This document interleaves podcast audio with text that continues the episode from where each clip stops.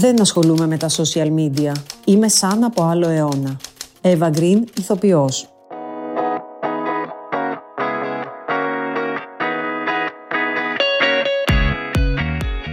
Γεια σας, είμαι η Θεοδόρα Βασιλοπούλου και αυτό είναι το Women, το podcast της Καθημερινής για τις γυναίκες. Στο σημερινό επεισόδιο συζητάμε για τη σεξουαλικοποίηση των νέων κοριτσιών. Πώς αυτή καλλιεργείται στα μέσα ενημέρωσης και τα social media – Πόσο αγχωτικό είναι για μια κοπέλα να πρέπει να δείχνει πάντα όμορφη, σεξι και καλοντημένη. Οι συνέπειες του φαινομένου στη σωματική και ψυχική υγεία και πώς αυτό επιδρά στη σχέση με το άλλο φύλλο.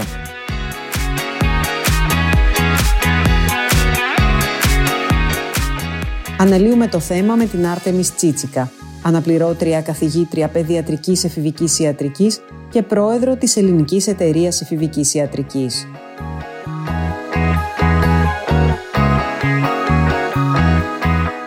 Κυρία Τσίτσικα, καλώς ήρθατε. Ευχαριστώ πολύ για την πρόσκληση και καλή επιτυχία στο podcast. Ευχαριστούμε. Η σεξουαλικοποίηση των παιδιών και των εφήβων ε, αποτελεί ένα φαινόμενο που τα τελευταία χρόνια απασχολεί με μεγάλο ενδιαφέρον ειδικούς και γονείς, ενώ πολλές φορές συγχαίεται με την υγιή σεξουαλικότητα. Ωστόσο, υπάρχουν μεγάλες διαφορές. Ποιες είναι αυτές, Ναι, βασικά ο όρος σεξουαλικοποίηση ε, είναι ένας τρόπος έκφρασης ε, της επίδρασης που έχουν ε, και τα ερεθίσματα και ορισμένοι influencers αλλά και υλικό γενικότερα, κυρίως από το διαδίκτυο, στα παιδιά και τους εφήβους σε σχέση με την έκφραση της σεξουαλικότητάς τους. Βλέπουμε ότι όλο και μικρότερα, κυρίως κορίτσια αφορά, αλλά αφορά και τα αγόρια, ε, παρουσιάζονται με έναν τρόπο όπου στο κέντρο της προσωπικότητάς τους κυριαρχεί και τοποθετείται ο όρος σεξι και έτσι τα παιδιά αντιλαμβάνονται ότι για να επιτύχουν στόχους χρειάζεται να προβάλλουν μια σεξι εικόνα. Και έτσι βλέπουμε σε πολύ μικρές ηλικίες εικόνες παιδιών ουσιαστικά, σε προεφηβική ηλικία, που έχουν στάσεις, βλέμμα, αντίσιμο ή χρησιμοποιούν προϊόντα που σίγουρα αφορούν μεγαλύτερες ηλικίες και προβάλλουν αυτή τη σέξη θα λέγαμε σε εισαγωγικά και εκτός εικόνα. Ε, και με αυτόν τον τρόπο ε, αλλάζει η αντίληψη για το πώς μπορούν να επιτύχουν πράγματα. Θεωρούν εσφαλμένα ότι μέσω αυτής της ε, εικόνας μπορούν να φτάσουν σε στόχους και παραμελούν άλλες πτυχές της προσωπικότητάς τους, ε, και της καθημερινότητάς τους, τομείς ε, που έχουν να κάνουν και με το σχολείο και με τις αξίες και με τις σχέσεις και γενικότερα θα λέγαμε ότι αποπροσανατολίζονται το λιγότερο που μπορώ να πω. Ε, και αργότερα σε μεγαλύτερες ηλικίες αυτό σίγουρα οδηγεί σε χαμηλή αυτοεκτίμηση, σε διαταραχές πρόσληψης τροφής, διαταραχή της εικόνας σώματος, δηλαδή βλέπουμε και καταθλιπτικό συνέστημα, αυτοκαταστροφική τάση. Δηλαδή, μπλοκάρεται με, σε σημαντικό βαθμό η εξέλιξη της υγιούς σεξουαλικότητας που πολύ ωραία αναφέρεται και ο όρος σεξουαλικοποίηση είναι και μια εξέλιξη του όρου αντικειμενικοποίηση. Δηλαδή, ε, ε, ε, θεωρείται ότι η γυναίκα είναι προκειμένο είναι σαν ε, αντικείμενο και υφίσταται κάποιο είδους χρήση με αυτόν τον τρόπο. Ενδείξεις της σεξουαλικοποίησης συναντά κανείς παντού, στα μέσα ενημέρωσης, στα περιοδικά, τις ταινίες, στα ηλεκτρονικά παιχνίδια, τη διαφήμιση, το διαδίκτυο. Άρα ποιο είναι το πρότυπο που λανσάρεται στα νέα παιδιά και πρόκειται για κάτι καινούριο; Θέλω να πω ότι και εγώ όταν ήμουν παιδί και έπαιζα με μπάρμπι για παράδειγμα, σίγουρα κάποιες από αυτές είχαν προκλητικό ντύσιμο. Τι έχει αλλάξει λοιπόν τώρα; Πολύ σημαντική ερώτηση. Ε, βασικά αυτό που ε, όντως ε, πάντα ε, τουλάχιστον τις τελευταίες δεκαετίες υπάρχουν κάποια πρότυπα τα οποία έχουν να κάνουν με τη σεξουαλικοποίηση. Ωστόσο θα πρέπει να λάβουμε υπόψη μας τη μεγάλη επαναληψιμότητα των μηνυμάτων αυτών και το ότι τα παιδιά όντως πλέον και με τις φορητές συσκευές, αλλά και σαν επίπτωση της πανδημίας και του εγκλισμού, ε, έχουν μια εξάρτηση, μια υπερβολική χρήση των οθονών ε, και έκθεση σε τέτοιου είδους ερεθίσματα και επίσης έχει πολύ ε, μεγάλη επίδραση το influencing. Δηλαδή υπάρχουν influencers οι οποίοι έχουν ε, πρωταγωνιστικό ρόλο στη ζωή των παιδιών, ε, περνούν τέτοιου είδους μηνύματα ε, και ε, αν δεν υπάρχει κάποιος πόλος άλλος που να μπορεί να επηρεάσει και να εμπνεύσει κυρίως τα παιδιά, τότε πραγματικά μπαίνουν σε ένα φαύλο κύκλο. Και επηρεάζει, ε, είναι σαν να δέχονται καθημερινά, λόγω της επαναληψιμότητας αυτής, αυτά τα ερεθίσματα και όλα νορμαλοποιούνται, δηλαδή απενοχοποιούνται, ε, θεωρούνται απολύτως φυσιολογικά και γίνεται σαν πλήση εγκεφάλου αυτό. Και μαθαίνουν να ζούνε σε μια άλλη καθημερινότητα. Άρα πρέπει να αναρωτηθούμε λίγο τι είναι σημαντικό να γίνει σε, προκειμένου να έχουν και υγιή πρότυπα και να ασχολούνται και με άλλα πράγματα και φυσικά και αυτό είναι πολύ σημαντικό να ασχολούνται με την εμφάνισή τους όσο μεγαλώνουν να ε, έχουν μια υγιή έκφραση της ε, σεξουαλικής ζωής τους ώστε να έχουν και σεξουαλική υγεία αλλά ε, το κομμάτι της σεξουαλικότητας είναι σίγουρα συνειφασμένο με τη ζωή τους και την υγεία τους, αλλά σίγουρα είναι ένα, ένα κομμάτι, δεν είναι το, το, το, το παν, το, το άπαν. Ναι. Αναφέρατε προηγουμένως ότι η σεξουαλικοποίηση έχει κάποιες επιπτώσεις στη σωματική αλλά και ψυχική υγεία. Πόσο αγχωτικό μπορεί να είναι για ένα κορίτσι να πρέπει να δείχνει πάντα όμορφο και σεξι, να είναι πάντα καλοντημένο και αδύνατο ή ό,τι άλλο προστάζουν αυτοί οι influencers τέλος πάντων. Πραγματικά παίρνει πάρα πολύ ενέργεια στην καθημερινότητα ενός κοριτσιού και, και δημιουργεί ένα συνεχές, όπως το είπατε, ένα στρες. Δηλαδή πρέπει να ξυπνούν, έχω έφηβες που συζητάμε και ξυπνούν τουλάχιστον μια ώρα νωρίτερα ε, από αυτοί που θα ξυπνούσαν το πρωί, που ε, σημειωτέρουν ότι πρέπει να ετοιμαστούν και για το σχολείο και όλα αυτά. Ε, μετά έχουν πολύ άγχος όταν πηγαίνουν σε μια εκδήλωση, ε, σπαταλούν πάρα πολύ ενέργεια στο τι, πώς, θα, πώς θα είναι η εμφάνισή τους και η εικόνα τους και ουσιαστικά δεν απολαμβάνουν την εκδήλωση, ένα πάρτι, ε, δηλαδή μπορεί να πάνε να βγάλουν μια φωτογραφία, να κάνουν ένα post με την καλύτερη εκδοχή που πιστεύουν εκείνες του εαυτού τους και να μην απολαύσουν τους φίλους τους, το, το φαγητό, τη μουσική, ό,τι απολαμβάνει ένα παιδί σε μια ε, εκδήλωση συνομιλίκων. Ε, και σίγουρα αυτό, δηλαδή αυτή η μανία με τα social media και την προβολή της εικόνας, ε, δημιουργεί και μία δυσκολία στην αυτοκριτική, στην αυτοβελτίωση, γιατί παρουσιάζουν τον εαυτό τους όπως θα θέλανε να είναι και όχι όπως είναι στην πραγματικότητα και έτσι δυσκολεύεται στο να αυτοεξελιχθούν και, με, με έναν τρόπο. Και επίσης ορισμένα πρότυπα είναι αρκετά δύσκολο να τα φτάσουν Ας πούμε, πολλά παιδιά τώρα έχουν επηρεαστεί από το πρότυπο του σώματος Καρδάσιαν, που έχει πολύ λεπτή μέση, έχει αυτή τη στρογγυλάδα στους γλουτούς και προσπαθούν πάρα πολύ να μοιάσουν σε αυτό. Ή άλλα, δεν, δεν επιμένω μόνο σε αυτό. Είναι διάφορα που μπορούν να τους περάσουν. Άρα χρειάζεται πραγματικά ε, ένας α, πόλος και από, την, από το σπίτι, από την οικογένεια και από το σχολείο και συνεργασία αυτών των δύο ε, φορέων περιβαλλον, το, το, πρώτο περιβάλλον του παιδιού σίγουρα είναι μέσα στο σπίτι. Αλλά χρειάζεται πραγματική ενασχόληση, δηλαδή συζήτηση, επιχειρηματολογία, αντιπροτάσεις, ε, δηλαδή ε, ρουτίνες αγαπημένες και ένα παιδί πάντα ε, χρειάζεται να αντιληφθούμε ότι μαθαίνει μέσα από ένα θετικό περιβάλλον. Ε, τόσο οι κανόνες, όσο και τα πρέπει, όσο και το, η, η στήρα αντιπαράθεση δεν βοηθά. Και σίγουρα και από το πρότυπο που δίνουν οι κηδεμόνες, οι γονείς, σημαντικοί ενήλικες, ας το πούμε γενικά. Ε, μαθαίνουν πιο πολύ από το πρότυπο παρά από τη θεωρία. Οι ενήλικες χρειάζεται να δώσουμε τη βέλτιστη βερσιόν του εαυτού μας. Είναι δύσκολο. Χρειάζεται και εμείς να κάνουμε αυτοκριτική και αυτοβελτίωση και σίγουρα να ακούμε. Δηλαδή πολλές φορές δεν ακούμε, δεν είμαστε καλοί ακροατές ε, λένε τα παιδιά πράγματα, μεταφέρουν πράγματα και εμείς έχουμε στο μυαλό μας αυτό που πρέπει να πούμε εμείς.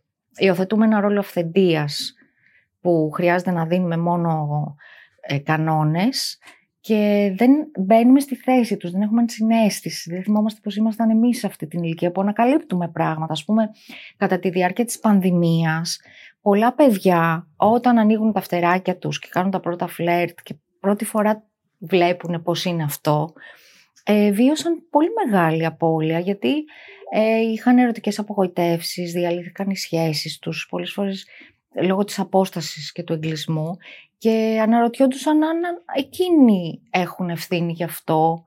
Ε, και γενικώ υπήρξε πάρα πολύ μεγάλο αποτύπωμα της πανδημίας και του εγκλισμού στη ψυχοκοινωνική ζωή των εφήβων, των νέων, των νεαρών ενηλίκων, οι οποίοι βρισκόνται μπροστά σε μια αναδυόμενη ενηλικίωση ε, και χρειάζεται να προσαρμοστούν σε μια πραγματικότητα που πολλές φορές έχει πάρα πολλές προκλήσεις. Ε, πολλές φορές έχουν συσσωρευμένο θυμό και τη βλέπουν πράγματα τα οποία όντως δεν τα περίμεναν, όπως πολλές φορές ότι δεν, δεν υπάρχει αξιοκρατία, δεν υπάρχει σεβασμός στα ανθρώπινα δικαιώματα, υπάρχει αυτό το θέμα με την κλιματική αλλαγή που είναι πάρα πολύ σοβαρό για τη νέα γενιά και τη θυμώνει πάρα πολύ. Ε, και έτσι πραγματικά χρειάζεται πάρα πολύ μεγάλη αφύπνιση θα έλεγα των ενηλίκων. Ε, γιατί αν δεν αφυπνιστούμε όλοι, ο καθένας από το δικό του μετερίζει, ε, μπορεί να πρόκειται για την πρώτη γενιά στην ιστορία της ανθρωπότητος, με χαμηλότερο ίσως ε, προσδόκιμο επιβίωσης και χαμηλότερη ποιότητα ζωής από τους προγόνους της. Αυτό είναι πολύ σοβαρό. Να σας πάω πάλι λίγο πίσω στα πρότυπα που αναφέρατε. Ε, το θέμα είναι και κατά πόσο κάποιο κορίτσι έχει την ικανότητα να φιλτράρει αν αυτό που βλέπει ανταποκρίνεται στην πραγματικότητα. Γιατί ξέρουμε πολύ καλά και τι ρετουσάρισμα πέφτει σε πολλές φωτογραφίες, σε πολλά βίντεο και φαντάζομαι ότι όσο πιο μικρή είναι η ηλικία, τόσο πιο επικίνδυνη είναι ενώ η κατάσταση αυτή, καθώς η αίσθηση της ταυτότητας δεν είναι πλήρως διαμορφωμένη και οι κοπέλες είναι ακόμα πιο ευάλωτες. Ναι, είναι πολύ σημαντικό αυτό που, που αυτή τη στιγμή βάζετε στο τραπέζι, γιατί αυτό έχει να κάνει με το smart consuming, δηλαδή το να είσαι έξυπνος καταναλωτής στο διαδίκτυο. Αυτό χρειάζεται κάποια συζήτηση, επιμόρφωση, εκπαίδευση, γιατί στο διαδίκτυο πολλές φορές γινόμαστε όλοι θύματα εκμετάλλευσης εμπορικών σκοπών. Είτε μπορεί να πάρουν data δικά μας σε λίστες και να, μας, να βλέπουν λίγο με τι ασχολούμαστε και τι μας ενδιαφέρει και να μας στέλνουν ανάλογες λίστες, είτε μέσα από τα advert games. Υπάρχουν games τα οποία χρησιμοποιούν advertising και για τα κορίτσια και για τα αγόρια και έμεσο advertising ώστε να εξοικειώνονται με τις συγκεκριμένες μάρκες. Και όπως είπατε να παρουσιάζονται τα πράγματα με φίλτρα, με οριοποιημένες καταστάσεις. Και σίγουρα τα παιδιά δεν τα ξέρουν αυτά και είναι εκτεθειμένα σε ερεθίσματα από πολύ μικρά, που μερικές φορές είναι τελείως ακατάλληλα για την ηλικία τους και δεν είναι απλό, γιατί προσβάλλεται ένα πολύ βασικό τους δικαίωμα, το δικαίωμα στην παιδικότητα. Το δικαίωμα δηλαδή να ζουν ανέμελα, να παίζουν, να μαθαίνουν μέσα από ρόλους. Χρειάζεται μια ισορροπία μεταξύ της διαδικτυακής πραγματικότητας και της ε, ε, ζωής στο φυσικό κόσμο.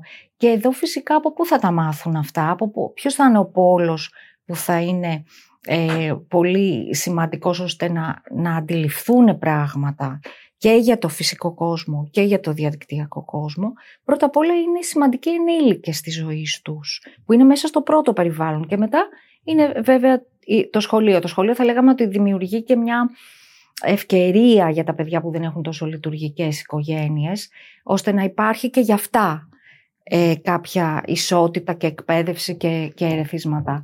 Ε, αλλά αυτό είναι μια πηξίδα για τα παιδιά. Χρειάζεται σίγουρα πολλές φορές οι γονείς, τουλάχιστον οι παλαιότερες γενιές, τώρα όλο και λιγότερο συμβαίνει αυτό, αλλά συμβαίνουν άλλα.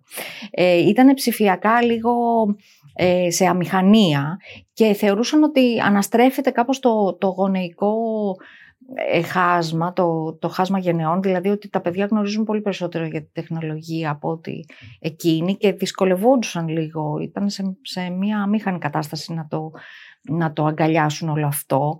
Όμως θα πρέπει να σκεφτούμε ότι δεν ζητούν από εμάς να είμαστε γκουρού της τεχνολογίας και έχει και πολλές φορές και είναι και διασκεδαστικό να μαθαίνεις από τα παιδιά σου και να παίζετε μαζί ε, και, και να αναλαμβάνουν ε, εκείνα κάποιες πρωτοβουλίες στη τεχνολογία. Αυτό που ζητούν τα παιδιά, χωρίς να το λένε, είναι είναι ανάγκη τους όμως, είναι να είμαστε γονείς και στο διαδίκτυο και στο ψηφιακό κόσμο.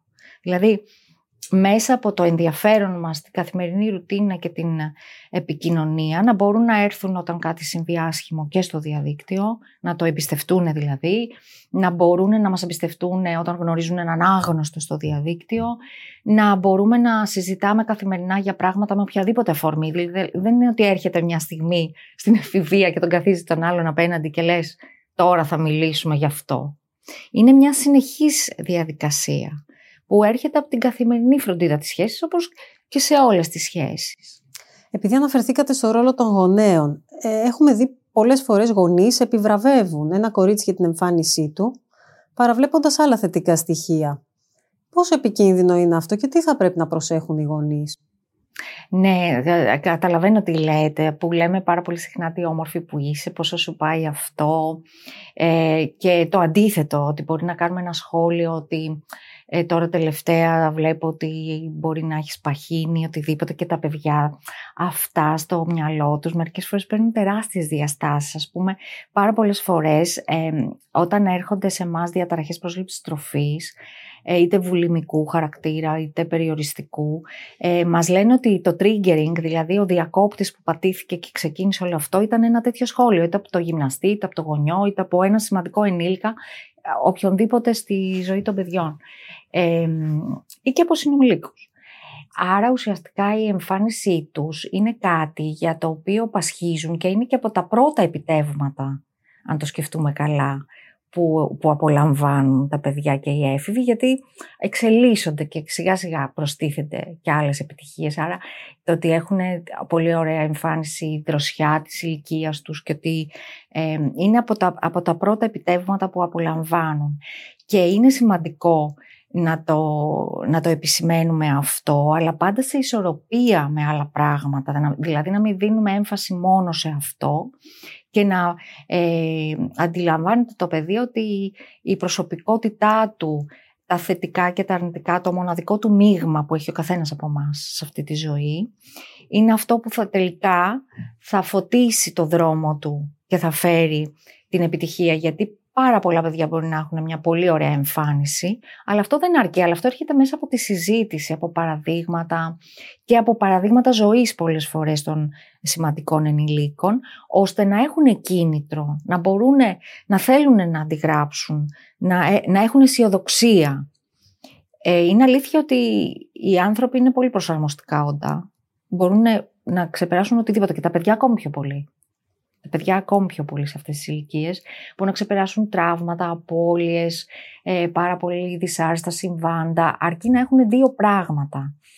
Ε, αυτό που χρειάζεται ένα παιδί όσο μεγαλώνει είναι τουλάχιστον έναν ενήλικα σημαντικό στη ζωή του και αυτό είναι άλλο ένα θέμα, δηλαδή ότι οι γονείς δεν μπορούν να είναι φίλοι με τα παιδιά, έχουν φίλους χρειάζονται αυτή την υποστήριξη στο μαξιλαράκι, την κατεύθυνση που παίρνουν από έναν κηδεμόνα.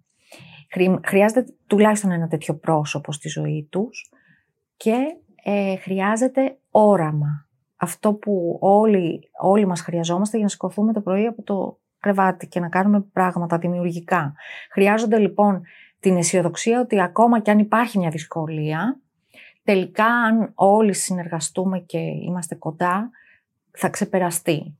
Αυτά τα δύο πράγματα δίνουν στα παιδιά πολύ μεγάλη δύναμη. Είναι το εφαλτήριό τους για τη ζωή και μέσα από αυτή τη σχέση με αυτόν τον ενήλικα ή τους ενήλικες, που μακάρι να υπάρχουν και πολύ περισσότεροι, όσο περισσότεροι τόσο καλύτερα, ε, μπορούν να πάρουν ε, πάρα πολλά στοιχεία ώστε να αντιρροπήσουν τις α, εικόνες, τα ερεθίσματα, τα λόγια, γιατί χθες είχαμε και μια συζήτηση στο μεταπτυχιακό μας για το πόσο επίδραση έχουν ε, τα λόγια των trappers στη ζωή των παιδιών. Δηλαδή, πόσο σκληρά είναι τα λόγια αυτά, τι αξίες δίνονται, πόσο πολύ τους αρέσει, το χρησιμοποιούν ακόμη και στα πάρτι που κάνουν στο σχολείο ε, και πώς, αν πρέπει να επιτρέπεται, όλο αυτό. Και όντως και, και φυσικά υπήρχαν και παλαιότερα μουσικές που είχαν, αλλά τώρα είναι ιδιαίτερα σκληρά αυτά τα λόγια και πολλές φορές απαξιώνουν πάρα πολλά πράγματα.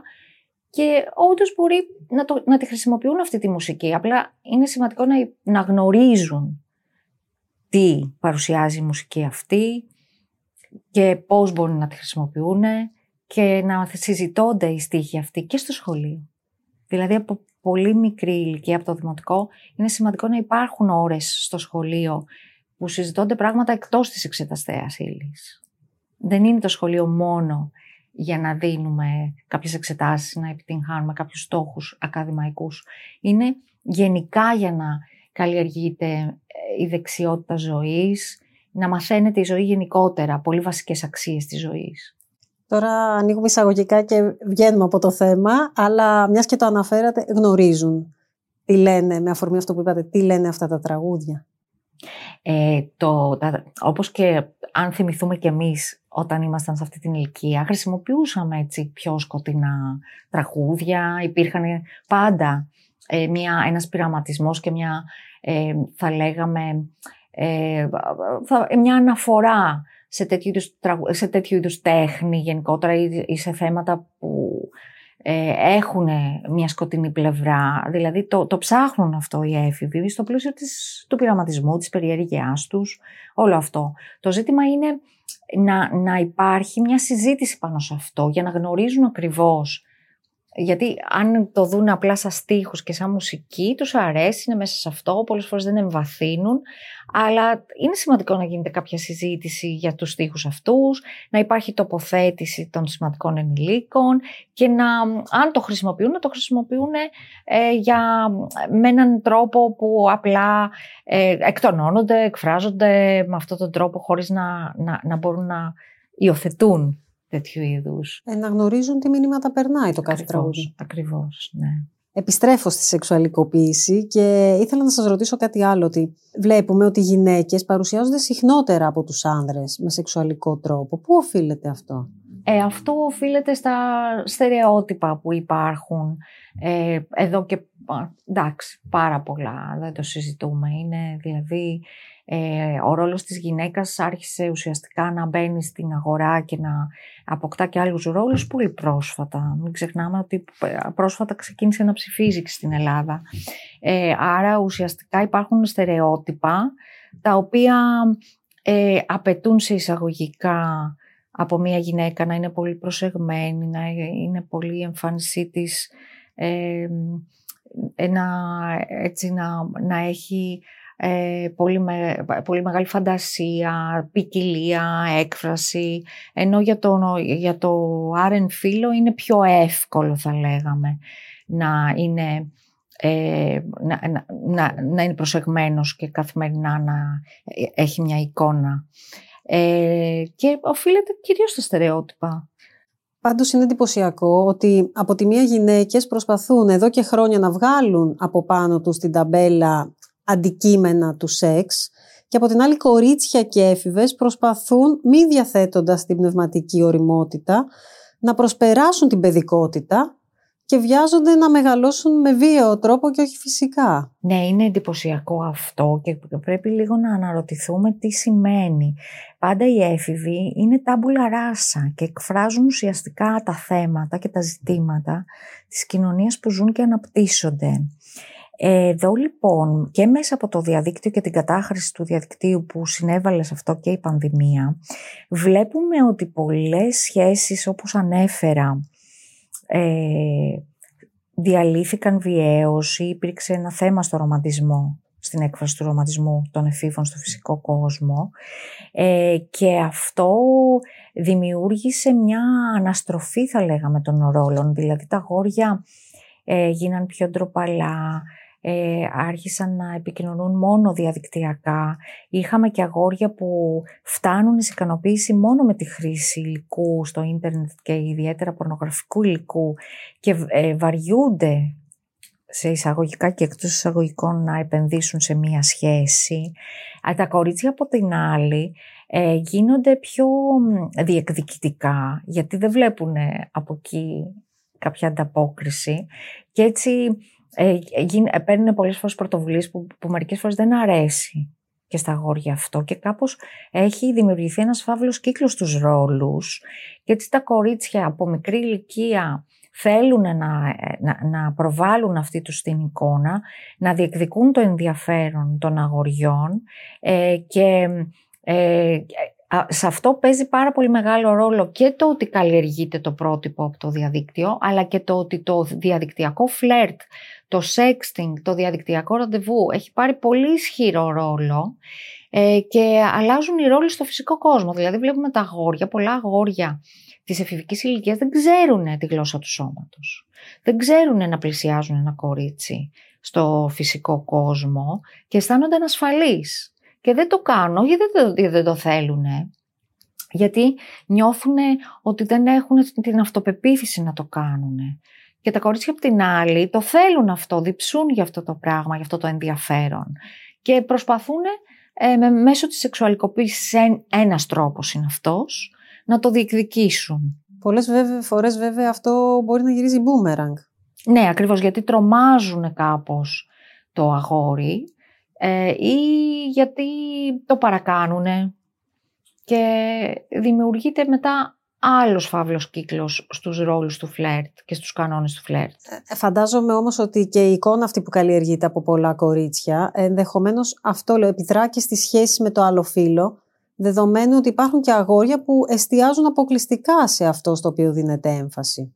Ναι. Δεν παρατηρείτε ακόμα ναι. και αυτό; Παρατηρείται και αυτό. Δηλαδή, ε, τα αγόρια μπορεί να το εκμεταλλευτούν αυτό και να δώσουν έμφαση μόνο σε αυτό. Ε, και όπως ανέφερα, ε, θέλουν πολύ απλές σχέσεις, χωρίς να πολλές φορές να επενδύουν συναισθηματικά, γιατί τους είναι πιο εύκολο και έχουν μάθει να ικανοποιούνται μέσω διαδικτύου, να έχουν σχέσεις ε, με κορίτσια που τονίζουν πάρα πολύ την σεξι πλευρά τους και να μην επενδύουν σε σχέσεις οι οποίες ε, μπορούν να υπάρχουν ε, ή όλα αυτά που υπάρχουν σε μια σχέση ανθρώπινη, ρομαντική σχέση. Και έτσι το βλέπουμε, ναι, είναι ζήτημα και για τα γόρια και για τα κορίτσια είναι ζήτημα αυτό. Και μετά βλέπουμε και, και, και μεγαλύτερες προεκτάσεις. Δηλαδή βλέπουμε ότι ε, μειώνονται οι σχέσεις οι σταθερές, οι, οι σχέσεις που οδηγούν σε γάμο, ή υπάρχει υπογεννητικότητα στη χώρα και γενικώ δημιουργούνται και άλλα ερωτηματικά για το πώς... Ε, άρα ουσιαστικά εδώ μπαίνει και το θέμα της συζήτησης αυτών των θεμάτων στο σχολείο, ώστε οι νεαροί ενήλικες να έχουν ένα υγιές πρότυπο. Γιατί όταν συζητάς για αυτά τα θέματα στο σχολείο, ε, μέσω των των θεματικών σεξουαλικής αγωγής που προσπαθούν τώρα τα σχολεία να υιοθετήσουν, ε, ε, δημιουργείς μια γενιά που είναι έτοιμη για τη γονεϊκότητα. Αλλιώς πάλι και εκεί δημιουργείται ένα μπλοκάρισμα. Το Κέντρο Ελέγχου και Πρόληψης Ασθενειών στην Αμερική δημοσίευσε πρόσφατα μια έρευνα σύμφωνα με την οποία η κατάθλιψη, ο αυτοκτονικός ιδεασμός και τα περιστατικά αυτοκτονίας καταγράφουν αύξηση μεταξύ των κοριτσιών. Κάποιοι αποδίδουν την κατάσταση αυτή στα social media, άλλοι στον σεξουαλικό καταναγκασμό, καθώς το 14% των κοριτσιών που συμμετείχαν στην έρευνα ανέφεραν ότι έχουν βιώσει μια τέτοια κατάσταση. Μάλιστα το ποσοστό είναι τρεις φορές υψηλότερο από ό,τι στα αγόρια και άλλοι σε έναν πιο γενικευμένο σεξισμό.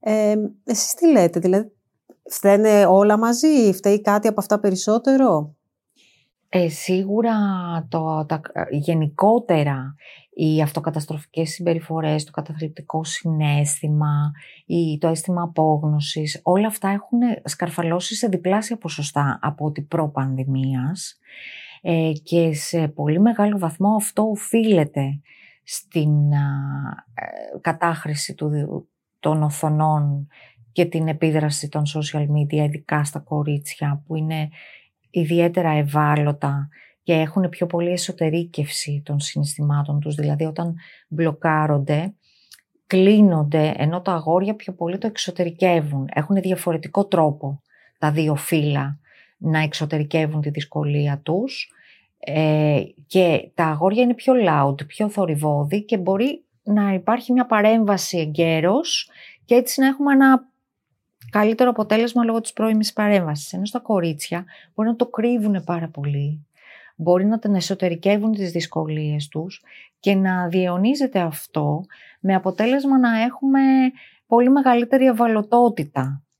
Ε, στα κορίτσια λοιπόν ναι, συμφωνώ ότι και στην χώρα μας το έχουμε δει αυτό. Σε δική μας μελέτη ε, είδαμε ότι ένα ποσοστό γύρω στο 10% είχε κάποια σεξουαλική εμπειρία χωρίς συνένεση. Άρα μπαίνει και αυτό το ζήτημα της συνένεσης και της σεξουαλικής παρενόχλησης και της σεξουαλικής κακοποίησης και μέσω του διαδικτύου. Δηλαδή και αυτό είναι ένα θέμα που πρέπει να συζητιέται με τα παιδιά πότε υπάρχει παρενόχληση, που είναι ένα βήμα πριν την κακοποίηση και πώς μπορούμε να προλάβουμε την κακοποίηση ε, και την ε, σεξουαλική βία γενικότερα. Άρα συμφωνώ ότι εν πολλής μπορεί να οφείλεται και στην κακή επίδραση των social media γιατί δημιουργεί ένα διέξοδο στα παιδιά. Βλέπουν κάποια πράγματα τα οποία προσπαθούν να τα φτάσουν, η καθημερινότητά τους δεν τους ικανοποιεί, ενώ όλοι οι άνθρωποι έχουμε προβλήματα. Και αυτό. Δεν το συνειδητοποιούν όταν βλέπουν μια ωραιοποιημένη πραγματικότητα και προσπαθούν να τη φτάσουν. Ε, πολλές φορές υπάρχουν ανυπέρβλητα εμπόδια και τύχη στην καθημερινότητα και απογοητεύονται. Άρα ουσιαστικά το ένα είναι αυτό, το άλλο έχει να κάνει με, το έλλειμμα κινήτρου, δηλαδή η έμπνευση, αυτό που λέμε έμπνευση, κινητοποίηση, να, να υπάρχουν κάποιες, κάποιο, ε, κάποιο φως στο μέλλον τους. Πολλές φορές βλέπουν ότι δεν βλέπουν αυτό που είπα στην αρχή της συζήτησης, ότι, ότι υπάρχει μια απαξίωση, ότι πολλά πράγματα δεν γίνονται αξιοκρατικά, ότι δεν υπάρχουν ευκαιρίες για όλους, ότι υπάρχει αυτό το, το πολύ μεγάλο πρόβλημα της κλιματικής αλλαγής. Δεν είναι τυχαίο ότι υπάρχει αυτό το κίνημα του Last Generation το ονομάζουν, που κάνει κακό ακόμη και σε μνημεία πολύτιμα, γιατί θέλουν να τραβήξουν την προσοχή σε κάτι που τους απασχολεί πολύ. Και πολλά παιδιά που έρχονται στη μονάδα εφήβων ε, μας λένε ότι έχουν ένα, ένα θυμό συσσωρευμένο. Ένα πολύ μεγάλο θυμό που πολλές φορές εκφράζεται στα αγόρια με βία και στα κορίτσια ε, εσωτερικεύεται και με αυτοκαταστροφική συμπεριφορά. Και βέβαια δεν είναι μόνο το θέμα που αναφέρατε πριν της σεξουαλικής παρενόχλησης, είναι και το διαδικτυακό bullying γενικότερα. Ναι, το, το bullying είναι μια υποκατηγορία ενός πολύ μεγαλύτερου, μιας πολύ μεγάλης κατηγορίας που λέγεται ρητορική του μίσους. Η ρητορική του μίσους στο διαδίκτυο έχει πάρει ανεξέλεγκτες διαστάσεις. Όταν λέμε ρητορική του μίσους, δηλαδή hate speech, μιλάμε για χαρακτηριστικά του ατόμου που δεν μπορεί να αλλάξει. Είναι πυρηνικά χαρακτηριστικά που το χαρακτηρίζουν. Και μιλάμε για, για ομάδες ή άτομα που δέχονται τεράστια επίθεση μίσους. Και αυτό υπήρχε πάρα πολύ μες στην πανδημία. Και όταν λέω πυρηνικά χαρακτηριστικά εννοούμε την εθνικότητα, το φύλλο, τη φυλή, την αναπηρία, το σεξουαλικό προσανατολισμό.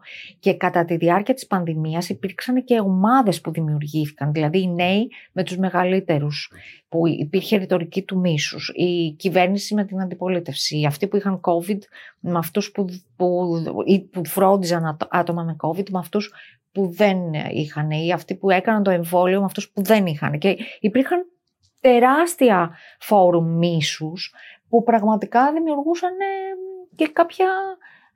Ε, ε, ήταν ένας πανικός, μια, μια μεγάλη έκπληξη μπροστά σε αυτό το τεράστιο κίνημα μίσους που εκφραζόταν με πολύ ακραίο τρόπο. Γιατί το διαδίκτυο επίσης έχει και δύο χαρακτηριστικά.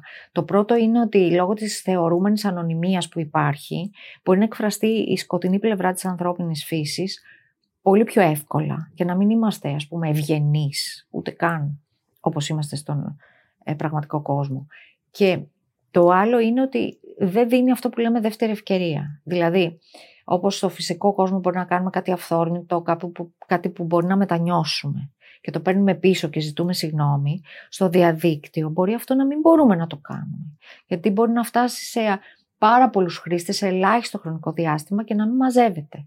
Είχαμε παιδιά στη μονάδα που χρειάστηκε να αλλάξουν γειτονιά, όνομα, πλαίσιο, σχολείο, γιατί είχαν δεχτεί πάρα πολύ μεγάλη ρητορική του μίσους ή είχαν χρησιμοποιηθεί προσωπικά τους δεδομένα χωρίς την άδειά τους και είχαν πάει σε πολλούς χρήστες και δεν μπορούσαν να το διαχειριστούν καθόλου.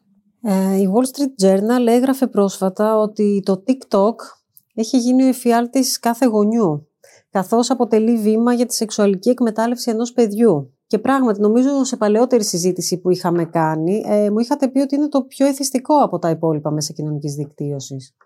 Ναι, είναι πολύ εθιστικό γιατί είναι πολύ συναρπαστικό και ελκυστικό. Έχει πολύ ενδιαφέροντα βιντεάκια, τα οποία μερικές φορές είναι μικρά αριστουργήματα ε, και δεν χάνεις την αίσθηση του χρόνου. Δηλαδή, ξεκινάς να τα βλέπεις, νομίζεις ότι θα αφιερώσεις μισή ώρα και μετά κοιτάς το ρολόι σου και έχει περάσει, έχουν περάσει δύο-τρεις ώρες. Ε, και ε, μετά αυτό σιγά σιγά σου δημιουργεί τόση εφορία που το χρησιμοποιείς συνέχεια, όταν δεν το χρησιμοποιείς σου λείπει και είναι πολύ πολύ πολύ εξαρτησιογόνος στις νεαρές ηλικίες. και μέσα εκτός από τα ευχάριστα και τα ε, πολύ ωραία βιντεάκια μπορεί να έχει και πολύ αρνητική, ε, αρνητική πληροφορία όπως ας πούμε πρόσφατα είχαμε πάρα πολλά συμβάντα με τα παιχνίδια ε, τα επικίνδυνα ε, που, που προωθούσαν στους νέους και με το παιχνίδι του πνιγμού που μπορεί να χάθηκαν και ζωές στο εξωτερικό και με άλλα challenge games που είναι παιχνίδια προκλήσεων που βάζουν τους νέους με πλήση εγκεφάλου να κάνουν κάποιο είδους ε, ας πούμε τολμήματα τα οποία πολλές φορές θέτουν σε πολύ μεγάλο κίνδυνο και τη ζωή τους και είχαμε και στην Ελλάδα ε, συμμετοχή σε τέτοια παιχνίδια, ευτυχώς όχι με θύματα αλλά υπάρχει πολύ μεγάλη εξάρτηση από το TikTok και πάρα πολλά βιντεάκια είναι τελείως ακατάλληλα και πολύ προωθείται και η βία. Ε, βέβαια είναι ένα εργαλείο το TikTok, είναι πολύ ωραίο, εξαρτάται πώς θα το χρησιμοποιήσεις, μπορεί να είναι και ένα μέσο να πληροφορηθείς πάρα πολλά πράγματα, ε, το, χρειάζεται να το χρησιμοποιήσεις με το σωστό τρόπο. Όπως ας πούμε χθες πάλι συζητούσαμε και είπαμε ότι είναι μια πολύ ωραία ιδέα να γίνει ένα TikTok για τους γονείς, ας πούμε, τους νεότερους γονείς. Ή μέσα στο σχολείο να υπάρχει ένα TikTok που ε, χρησιμοποιούν όλοι στο σχολείο, ώστε να χρησιμοποιούν το μέσο που χρησιμοποιούν τα παιδιά, αλλά με ένα δημιουργικό τρόπο. Ωραία. Και κάτι ακόμα στο, σε ό,τι αφορά τη χρήση των social media και σε συνδυασμό με τη σεξουαλικοποίηση που λέγαμε νωρίτερα. Τι θα πρέπει να γίνει, δηλαδή πιστεύετε ότι θα ήταν μια λύση να χρησιμοποιούνται τα μέσα κοινωνικής δικτύωσης σε όσο το δυνατόν μεγαλύτερες ηλικίες και πόσο εφικτό είναι αυτό. Δεδομένου ότι τα παιδιά πλέον πιάνουν το κινητό στο χέρι από νήπια που είναι. Ναι, τα παιδιά παίρνουν, παίρνουν από νήπια. Όντως υπάρχουν βέβαια κάποιοι κανόνες οι οποίοι έχουν να κάνουν και με την οργανική υγεία των παιδιών. Δηλαδή, κάτω των 18 μηνών δεν επιτρέπεται κάποια χρήση παρά μόνο βιντεοκλήση.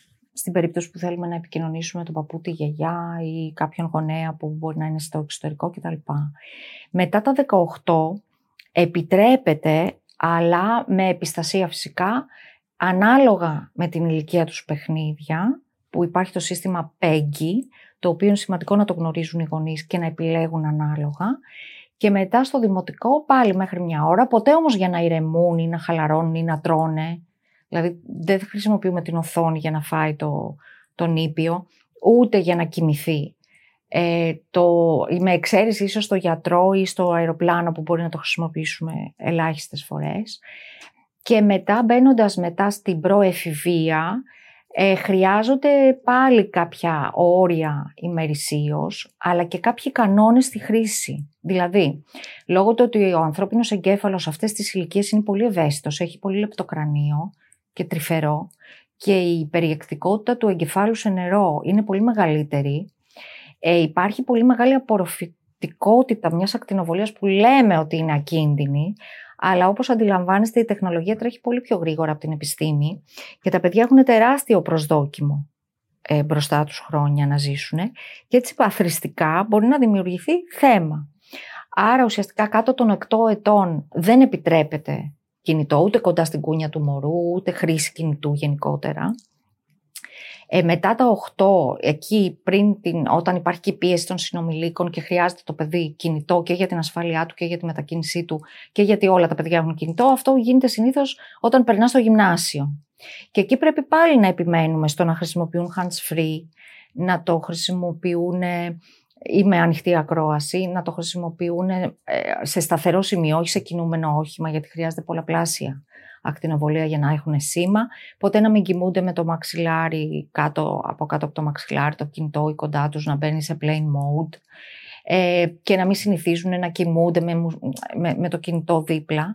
Ε, και αυτό θα βοηθήσει πάρα πολύ και στη σωματική τους υγεία. Δηλαδή χρειάζεται να το τηρούνται κανόνες. Ποτέ να μην το έχουν σε επαφή με το σώμα τους, να είναι μέσα σε τσαντάκι, τσάντα. Ε, ε, το κινητό. Άρα υπάρχουν και σωματικοί λόγοι οργανικής αιτιολογίες που χρειάζεται να προσέχουμε τη χρήση των φορτών συσκευών, του κινητού. Ε, γενικά ο ανθρώπινος εγκέφαλος προσαρμόζεται στη τεχνολογία. Βλέπουμε ότι ενισχύονται συνάψεις που έχουν να κάνουν με τη τεχνολογία και υποστρέφουν άλλες κατά το δαρβίνιο μοντέλο. Γι' αυτό και βλέπουμε toddlers, νήπια, πολύ εύκολα να χρησιμοποιούν το κινητό χωρίς να τους το έχει μάθει κάποιος ουσιαστικά. Έχουν πάρα πολύ μεγάλη άνεση με τη τεχνολογία.